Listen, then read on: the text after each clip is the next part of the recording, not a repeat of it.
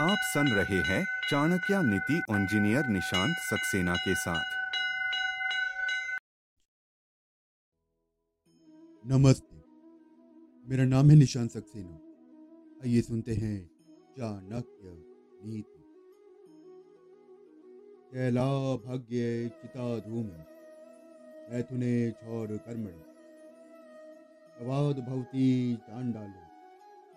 या वस्त्रानान अर्थात, तेल की मालिश करने के बाद, पिता के धुएँ के स्पर्श करने के बाद, स्त्री से संभोग करने के बाद और हजामत आदि करवाने के बाद मनुष्य जब तक स्नान नहीं कर लेता, तब तक वो डाल यानी कि अशुद्ध होता तेल से मालिश करने से हमारी हड्डियाँ मज़बूत होती आयुर्वेद में भी इसके कई फ़ायदे बताए गए तेल मालिश से हमारी त्वचा पर चमक आती है और हमारे डेड सेल्स बाहर निकलते हैं।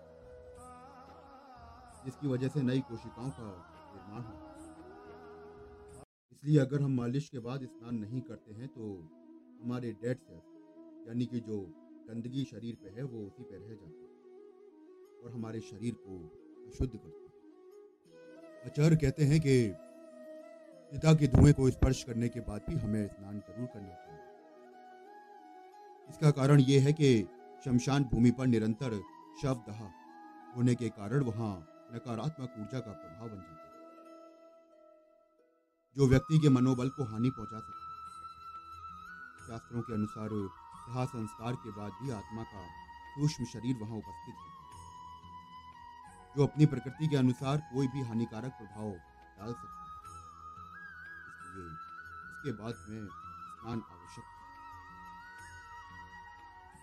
संभोग के बाद भी स्नान बेहद आवश्यक क्योंकि इस क्रिया में पसीने के अलावा और भी स्त्राव होते हैं, जिससे संक्रमण का डर रहता है, जिसके कारण कई तरह की बीमारियों का डर बढ़ जाता है।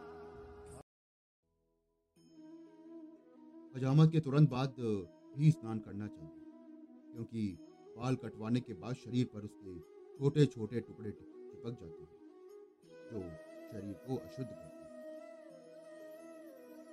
आचार्य का कहना है कि ये सब कार्य करने के बाद में अगर इंसान स्नान नहीं करता है तो वो अशुद्ध रहता है। इसलिए स्नान की आवश्यकता आशा करता हूँ कि आपको यह एपिसोड पसंद आया होगा। आगे और भी नीतियाँ सुनने के लिए चैनल को फॉलो